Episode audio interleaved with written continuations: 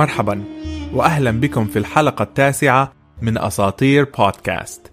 أنا عادل وأسطورتنا اليوم قادمة من حضارة المايا التي سكنت وسط أمريكا الجنوبية والتي تأسست تقريبا سنة 2000 قبل الميلاد. عنوان حلقة اليوم هو آلهة القمر إيشيل وحيدة في السماء.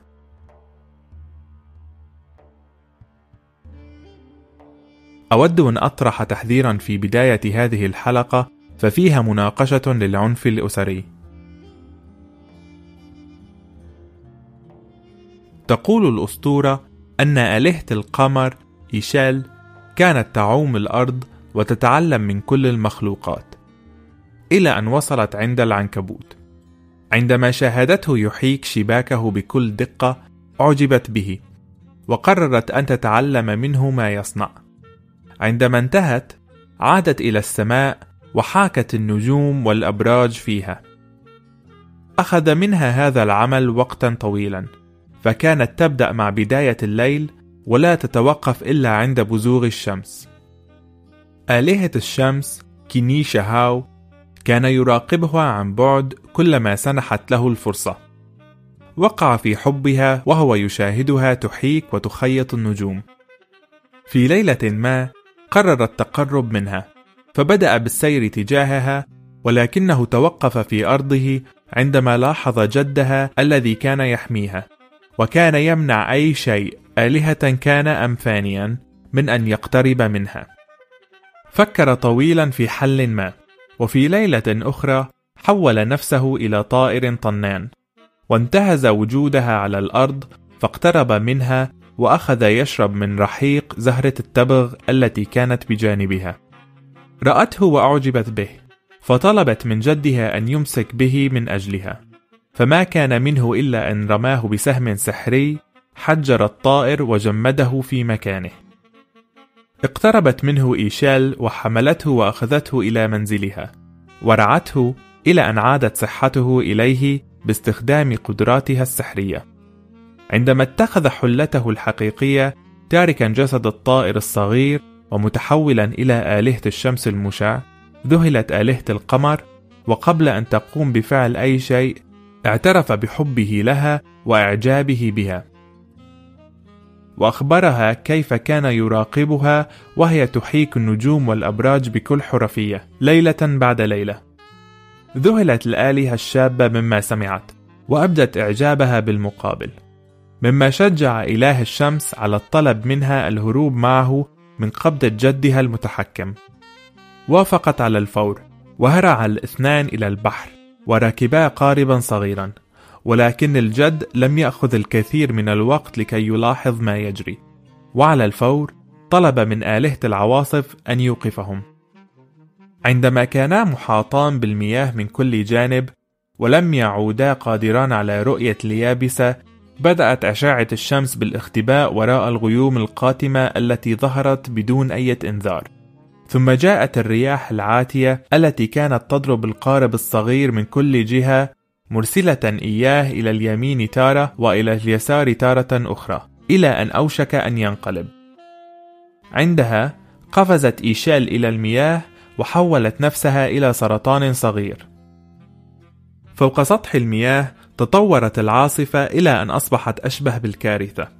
فاشتدت سرعة الريح وقوة المطر وبدأ الرعد يضرب كل شيء إلى أن ضرب السرطان الصغير تحت سطح الماء وقتلها على الفور. عندما ماتت إيشيل عادت إلى حلتها السماوية وطفت على سطح المياه.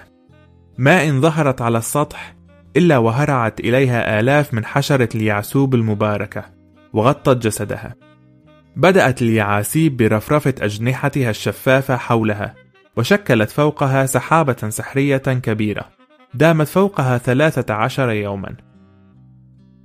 خلال هذه الفترة شكلت حولها أيضا ثلاثة عشر طبقة أشبه ما تكون بأجذع الأشجار.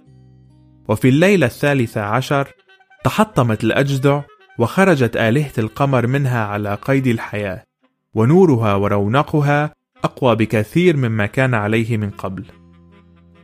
بعدما عرجت إلى السماء وعم نور القمر فيها، جاءها إله الشمس فرحا على أنها ما زالت على قيد الحياة بدون أي مقدمات طلب منها الزواج على الفور ووافقت على الفور أيضا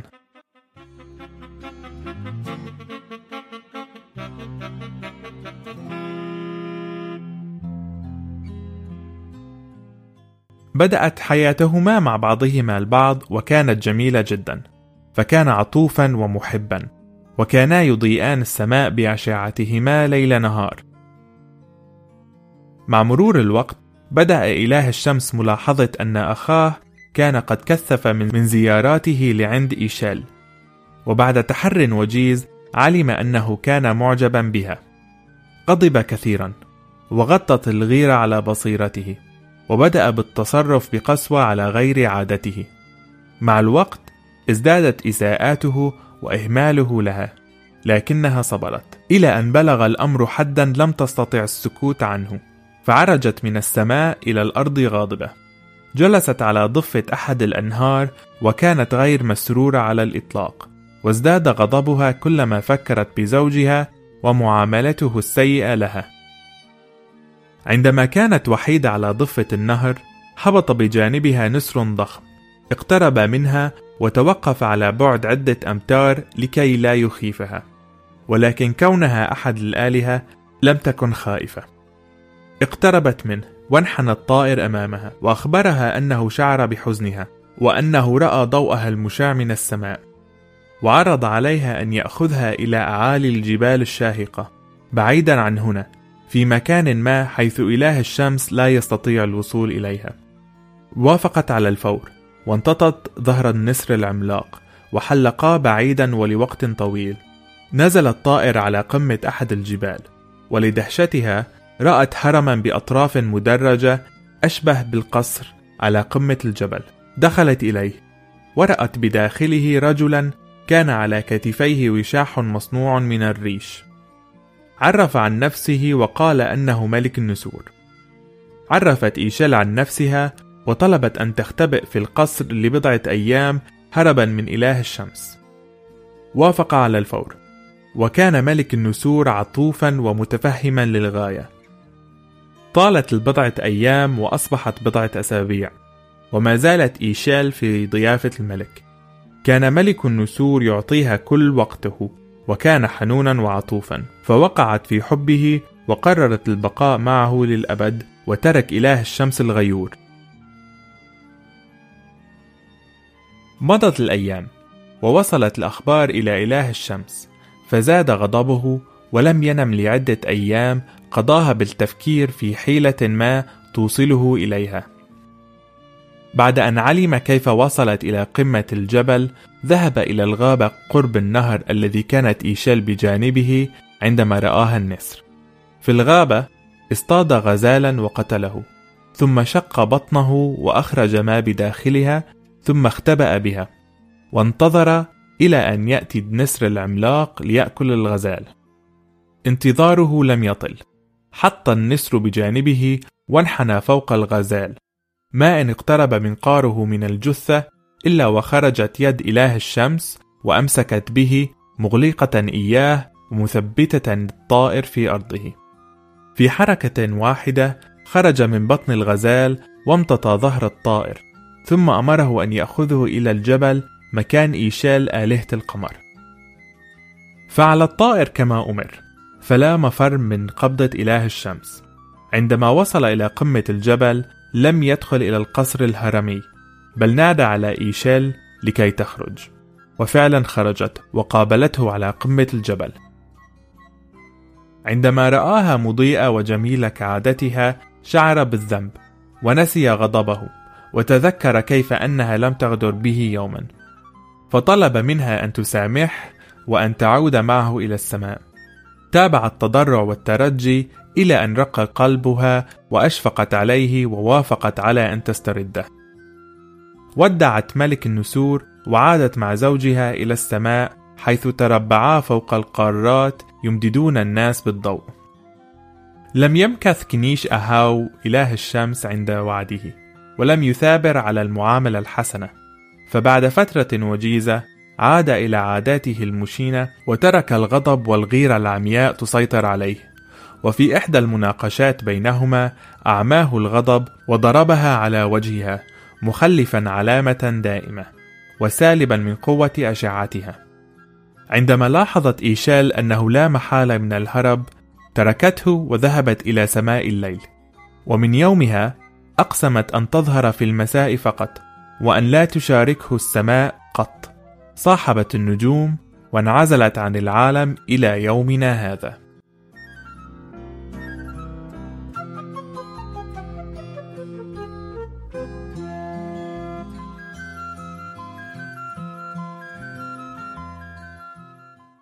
إلى هنا انتهت الأسطورة. كتابة هذه الأسطورة كانت صعبة بعض الشيء، فهنالك الكثير من الروايات المختلفة جدا. بعضها تصور إيشيل على أنها من سعى وراء إله الشمس، وبعضها تصور العكس، وبعضها أعنف من بعض. يوجد دلائل أثرية تقول أن إيشيل وآلهة القمر لم يكونوا نفس الذات. مع نقل الروايات وعبر الزمن تم دمج الآلهتان لكي تعيش القصة ونأخذ منها العبرة. هذه القصص لا تأتي فقط من خيال، إنما هي انعكاس للمجتمعات والثقافات النابعة منها. واليوم أظن أن قصة إيشيل مهمة جدا كما كانت في الماضي. ففي نظري هذه الأسطورة هي عن العنف الأسري، وفيها من العبر الكثير. بحسب إحصائيات الأمم المتحدة 37% من النساء في الوطن العربي هم ضحايا العنف الأسري. سأشارك بعض المصادر لمساعدة ضحايا العنف المنزلي في شرح هذه الحلقة وعلى الإنستغرام. على وتيرة العنف الأسري تصف الفنانة الإسبانية روساليا في أغنيتها بغداد العلاقة السيئة كسيدة جميلة ذات شعر أسود غارقة في حزنها وفي طريقها مغادرة بغداد هاربة من الحرب وأشعر أن في هذا التشبيه الأدبي شيء ملموس عندما استمعت لهذه الأسطورة للمرة الأولى أول شيء خطر على بالي هو آلهة القمر من سلسلة آفاتار مسير الهواء الجزء الأول أو باللغة الإنجليزية آفاتار The Last Airbender.